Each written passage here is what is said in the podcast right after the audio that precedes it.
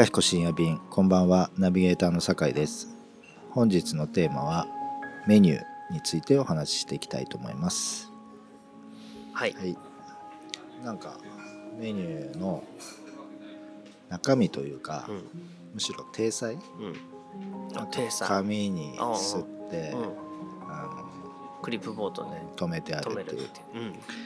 であれ見た時に僕あの初めて井川さんに会った時にメニューのことはちょっと話したの覚えてるんですよ。うんうんうんなんか言ってた。多分当時は当時ってまあ最近までもそうだったんですけど、あのパウチの。そうだね。でうん。正直井川さんパウチ好きなはずないじゃないですか、うんだけどしてたんで、うんパウチどうなんすかっていう話をしていろいろやったんだけど、うん。最終的にあれが一番、うんあのオペレーション的にも、あのはいいし、まあ、ギリギリ許せるうんものだっていうことで、うん。まあ、あれに落ち着いたんだみたいな話をしてそれ15年前に言ってた。そう。うん。もう今もそう思う。そう。うん。うん。思い出したんですよ、うんうん。ここでまた変えてなでさっき聞いたらたまに変えてたんですよね。パウチじゃないよういやにないですか？基本的にパウチのサイズは変わってるけどパ基本ほぼほぼパウチだよ。そうですよね、うん。うん。だからもうパウチは、うん。僕もあの豆彦の中であのパウチは好きじゃないうん。部類の、うん。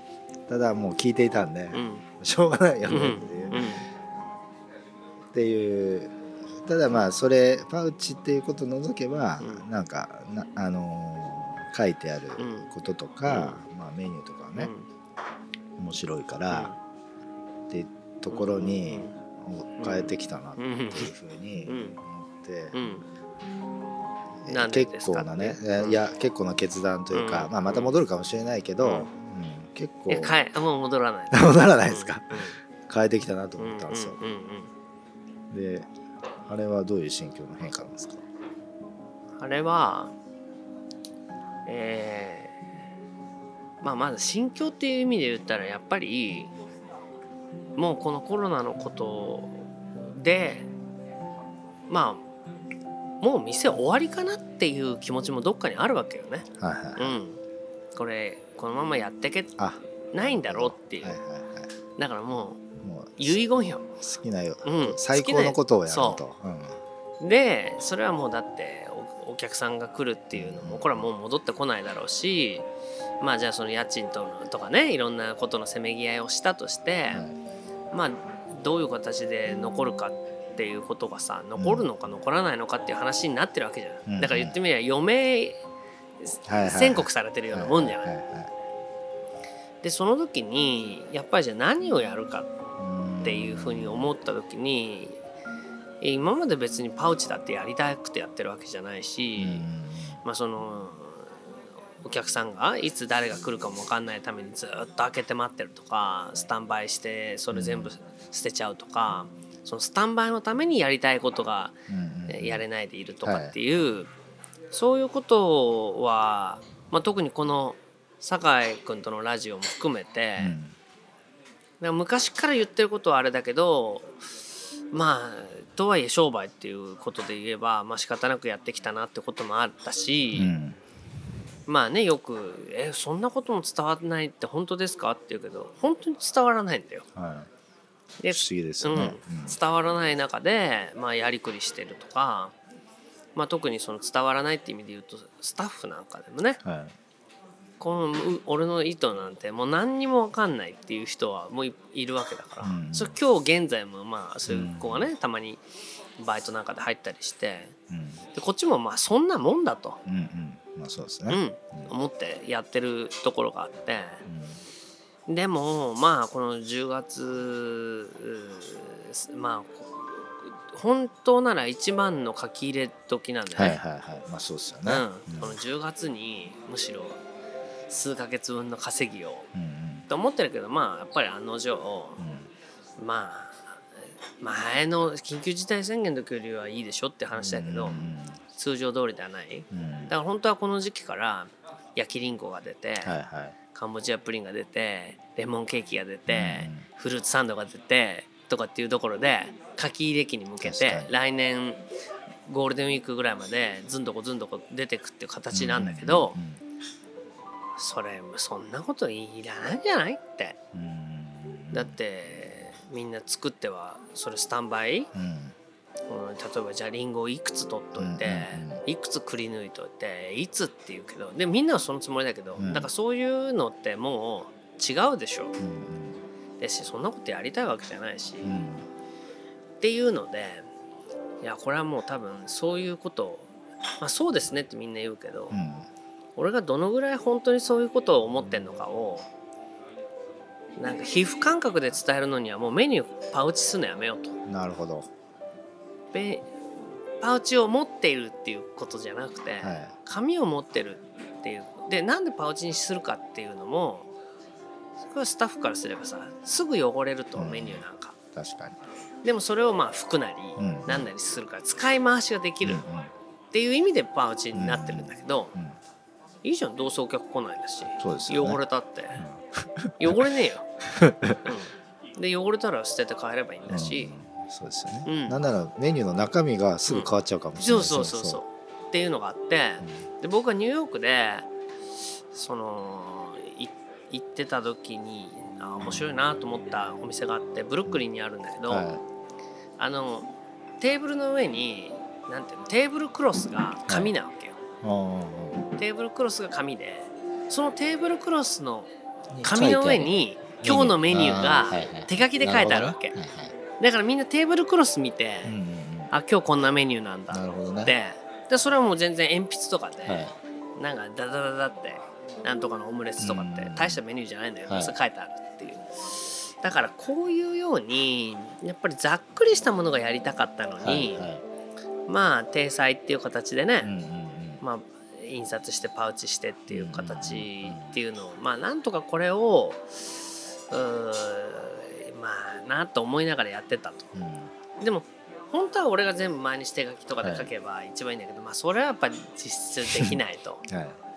いう形でやっぱりね今回まあとにかく変えたいなと思ったってことが一つね。うんほんでここなんここんとこの俺がその印刷の時に特色っていうものをもっとうまく使えないかなっていうのは思ってて、はいはい。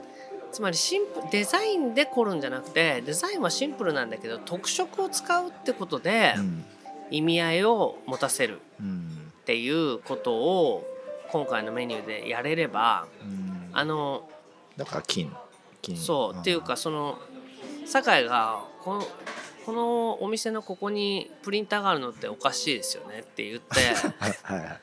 そのコピー機ね。そう、はい。それもあってプリンター捨てちゃったんだよあれね。はい。でそのプリンあ捨てたんです捨てたの。あすいません。うん、でプリンター捨てたんだよ、はい。そうするとみんな印刷できないとメニュー。なるほど。ーでまあ俺の事務所のとこにあったちっちゃいちっちゃいって言ってもまあまあ結構そこそこ大きいけど、まああんなようにごっつくないポータブルのカラープリンターがあるから、うん。まああれだけは入れてうん。ってなるとメニューの印刷の時にはい。このなんか今までみたいにじゃんじゃかじゃんじゃか両面でバカバカバカバカ出てこないけどどうするんですかっていう、うんいやこれでできることをやろうって言った時に逆に今までのカラーみたいにじゃんじゃんすれないってことを考えると特色でオフセットで印刷会社に台紙だけつ印刷してもらって、はいはいはい。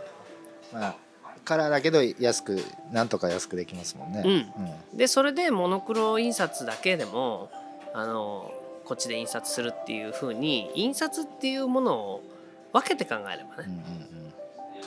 いけんじゃないかなと思ってそれを今回やってみようと。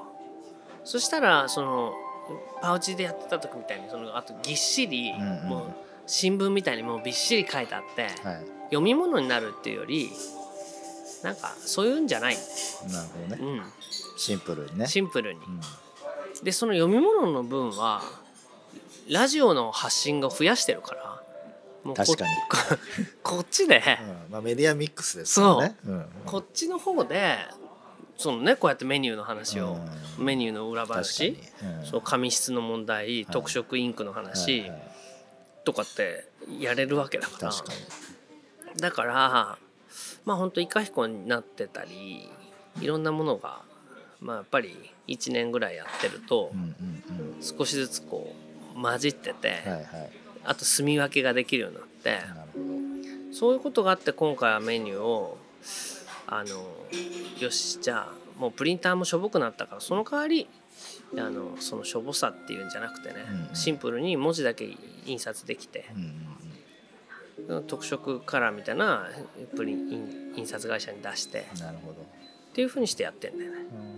そうか。だからあの台紙は印刷会社でうん。特色一色で作大量に作って大量作ってで汚れたら、うん。いそうそのそのために。簡単なプリンターで黒いところだけする、うんどこだけすると。そしたら本当にもうこのメニューやめだからすぐにすり直してあれやろうと。今までだとあれすり直した後そのまた両面でまたパウチして、うんうんうん。そうですね。って言うとまあいいですよとかって言ってではい。俺はもう一番嫌なんだけどスタッフとかは本当にそのパウチの上にシール貼ったりしてあーはいはい。もうこれおなくないです。はいはいはいとかこれ誤字脱字見つけたんですけどとかもう次のもうパウチは次までもほっとこうとかはいはいやってたんだけどもうあれならううん確かん。にさっき見ましたけど、うん。フォントサイズが2つぐらいなんか、うん。まあちっちゃくなってましそう。それはねそうそう。そういうのもそういうふうにしてんの。たあれわざとわざと。あそうそうそう。でうん。聞いたんですよ、ん。これわざとなの、うん。このアイスうんなんとかえっと、うん。なんか2つぐらいフォントサイズがちっうん。ちゃくて、うん。慌てて吸ったからうん向こうのって言ってたけど、ああああああ。だからそういうのはもう何？昨日一昨日も 白玉をはい。ね？白玉団子。はい。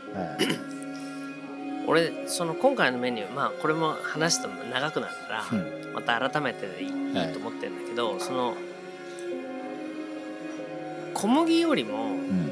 お米。はいコーヒーよりもお茶っていう、あ確かに。そんな並びでしたうん。ね、テーマにしたいと思っていて、はいお茶から始まってましたので、一番上にあったものをあそう頼そうそう。みました。はい。だからやたらマサラチャイが出るんだけど、はいはい。その、面白いです。うん、コーヒーよりもお茶にしたいと思ってるんだよね。それはいははい。やっぱりまあそのまあこの間ちょっとコーヒーのやつ、何かで語ってましたよね、あ語ったっけ？わかんないけど。うん。うんあそう言ったかも。よちまる。でし喋ったかも、うん。コーヒーあのショップでね。はコーヒーショップの話で実際だって本当に、えーそのスターバックスとか、いうん。ああいうところがそのえーグローバル企業がねうん。いろんな形でお金に変えてったりするっていうものを僕らはできないのに、それと同じぐらいの値段を求められてねまあまあメヒコも高すぎるけど、まあ、たまにはいいかみたいなことを、そんな超を何十兆円も稼いでるはい。企業と横並びにされて、ああだのこうだのって言われちゃうわけじゃん。それって何？例えて言ったらもう少年野球は9人も揃ってない少年野球のチームと、うん。メジャーリーグの選手と比べられてね、うんうんうん確かに。どうこう言われてるようなもんでしょ？事業規模で言ったらもっと違うかもわかんない。っていうようなことだけどまあそれはお客さんにとってはさ同じ目線で同じ視座で語られて仕方ないけど、なんかその視座に経営者の方が振り回されすぎてんじゃないかという気持ちもすごくあって、それでまあとにかくコーヒーよりも僕お茶自分はコーヒーよりもお茶の方が好きだからね。うん確かに、うん。なんか初めて会った時いつもお茶の中国茶飲んでましただからやっぱりコーヒーも嫌いじゃないけどそんなにそんなに一日中コーヒー漬けっていう感じでもないしうんうんうんだからまあそういう意味で言うとお茶っていう、まあ、どっちかっていうとあれですよね、まあ、僕も最初コーヒー嫌いだったんですけど、なんかあこんなコーヒーだったらうん。いいのにみたいなところとか、うんうん。こんなコーヒーだったらうん、いいあのお店やりたいみたいな発想でやってますもんね。そうんだからまあでもやっぱり一日中いろんなものを飲むとするとコーヒーっていうのはまああ油分を溶かすって意味ではね、はいはい。すごくいいけどもそんなに油と甘いものばっかり食べたくもないしっていう時にお茶の方がいいんだよね。だけど外だともうお茶そのものがまずいから、はいはい。このまずいお茶飲むぐらいならコーヒーの方がいいっていうような、んん。コーヒーが美味しい店はすごい増えましたもんね。そう。うん。そういう点で言うとやっぱうちはお茶が美味しいっていうことは、はい。まあ、うちのお店の特徴でありたいっていう気持ちもあったっていうか、まあ、そういうことがあって。うんうん。でまあ実際、まあ、今回のメニュー替えでまあ今までとは違うラインナップであのスタッフの意識も変えてあのもう本当にこれでダメならもうお店終わり、う んっていうね。はい。うん、だからそのまあさっき言ったみたいにコーヒーよりもお茶、えー小麦よりもそのお米うんうん。えーまあ匿名よりも実名はい。っていうようなテーマでやっててでそのえー僕はだからパンなんか出すよりも、うんうん。とかケーキなんか出すよりも、はい。今までさ絶対に落とさなかったバターケーキっていうのを今回落としたんだけど、はいはい。白玉推しなわけよ。はいはい。白玉団子ってでこの白玉団子をうん。スタッフに「俺これからね白玉をしたいと思う」って言ったの。はい。そしたら「え出ますかね？夏は出るかもしれないけど秋以降出るっていう感じじゃないですよ白玉って。うんうん」でレイナに「白玉どうだ?」って言ったら「いや黒豆寒天よりも白玉の方が可能性あるんじゃないですか?」ってうん現役女子大生が言うからねうんうんなるほど「えどうして?」って言ったら「いやお客さんに説明しても寒天寒天って何ですか?」って。うんそもそも寒いに点で寒天っていうものがわからない人が多すぎるっていうの なるほどで正直自分たちも寒天って言ってもピンとこないですもんってでまだ白玉の方は白い玉でしょ。うんなるほど。わかる。みたいな。って言うんでね女子大生は。い現役女子大生東京の現役女子大生がさうん。そう言うんだから。うんなるほど。白玉に可能性あるかと。よしじゃあこれ白玉押そうと。そしたらスタッフの古いスタッフは「でも出ないんじゃないかな」って言うから「いや熱々っていうか茹でたてのいいつも茹でたてをキンキンに冷やしてるけどそれ冷やさないで出したら?」って言ったら。だから冬場でも冷たくなければいいじゃん。って言って。でもそしたら他のスタッフが「あのねでもね団子にするってのはあれねめんどくさいんだよ」って。白うん。白い玉にピンポンにするのは結構めんどくさいって。まあなるほどね。それで俺そういえば白玉っていうのをのしてのし餅みたいにのしてそれを包丁で切って四角くしたものっていうのを白玉で食べたことがあって、ああれなら上品だしあれならむしろ丸めなくていいからどう、ね。そしたらスタッフが「おいそれならうん。冬の間まあくず切りみたいなね。うんくず切りみたいな形うんでちょっとあの冷たくないやつをいい」って言ってうん。それですげえ押したのよ。うんうん。でわずか10日ぐらい前だけど。そしたらスタッフから「マジ白玉めんどくさい」ってすぐにクレーム入って「えどういうこと?」って言ったあ出るかららですか？出るんじゃなくてそのなんかのしたものをうん。四角く切ってはい。それを剥がす時に折れるっていうの。なるうん。ほどはいでもそれが口当たりいいんじゃないの？って。いや口当たりよくするためにはその茹でたてを氷水でキンキンに冷やすんだったらできるけどなんかちょっと人肌のやつだとなんかその茹で方に失敗したパスタみたいって。はいはい。茹で方に失敗したラザニアみたいとかって言われてなるなんだよって言ってピンポン玉に戻そうって。そしたらいやピンポン玉に戻すのもまた芸がないから赤血球みたいにしたいって。ヘモグロビンみたいな、はははい。グミというかなんそう。かそういうやつね。でじゃあそれでヘモグロビン型にっていう風になってもうすかさずだからさっきのメニューを、もう四角く上品にって書いてあったことをすぐ消して。白玉団子って言って涼しい顔して。だから今までのパウチだったら 意地になってみんな四角くこう慣れるまで慣れればできるようになるよって言ってたのは今メニュー変えられるから。うん。ラメニューこうん。交代ってなってそういう意味では機動力が機動力が上がって フレキシブルになって、うん。まあよりねあのメニューに対してみんな積極的にじゃあこういうふうにしよう。メニューの方を変えようっていうふうになったことはまあいいか悪いか分かんないけどそういうふうになったね。なるほど、うん。まあちょっと僕はね、うん。あのコピー機はうん。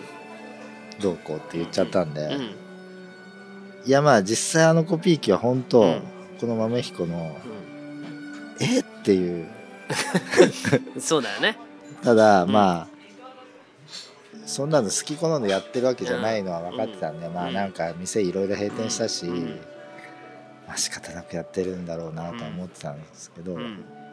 まあだからただちょっと裏裏は綺麗にしようよぐらいのことを言ったら、もうごっそり そ 言っちゃってたんで、うん。あまあそうなるよねとは思ったんですけう。ど、うん。まあ、それがそういういい形で、うん。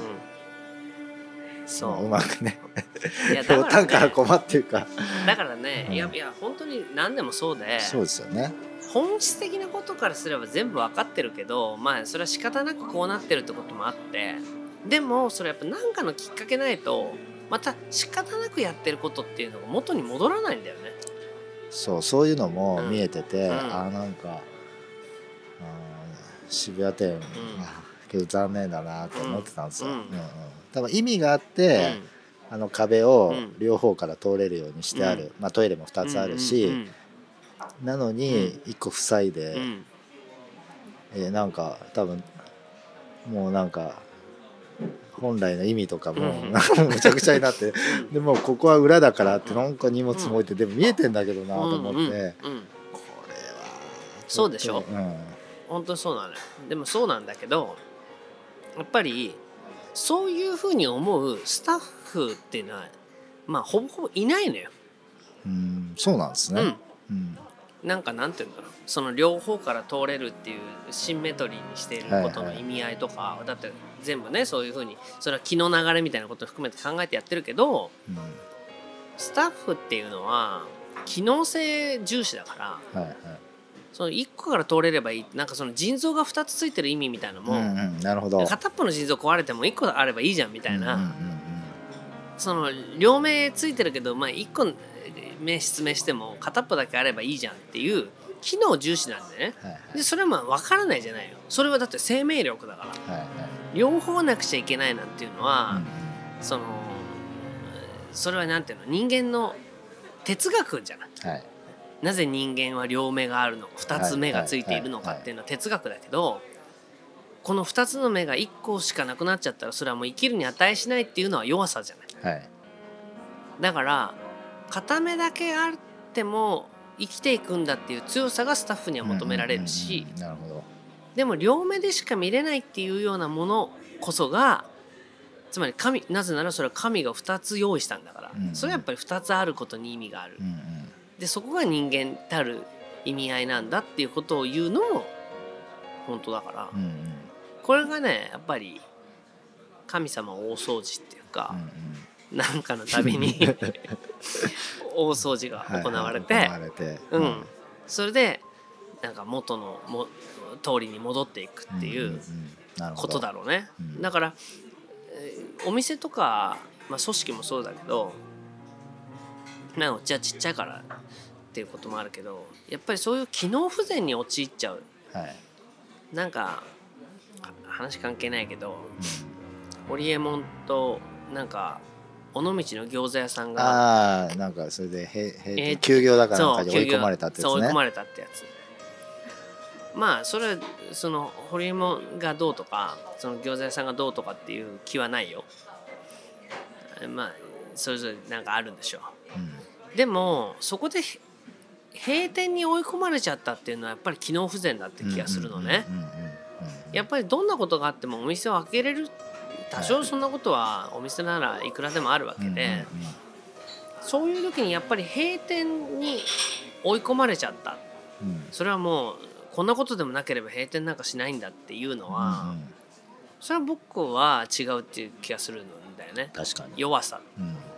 でそういうことがあるとすぐに機能不全になってお店が開けられなくなっちゃうっていうことはやっぱり僕らはすごく気をつけていてうん。かやめたかったのかなぐらいの感じですよね。まあね分かんないけど。そんなことで。だからそういうようなことがこういうトラブルが起きたんだったらじゃあ次にこういうふうなことをむしろ逆手にとってお店を良くしていこうとうんかうんうん。いやむしろそういうお客さんと入り口を分ける形にしてみようとかいうふうなことっていくらでもあできると思うんだよね。確か。に、うん。でももうそうじゃなかったらもうそれは閉店するうん。閉めるっていうのは、あのまあそんなことならうちなんかしょっちゅう閉めてんだけどって思うことはうん、いっぱいあるからね。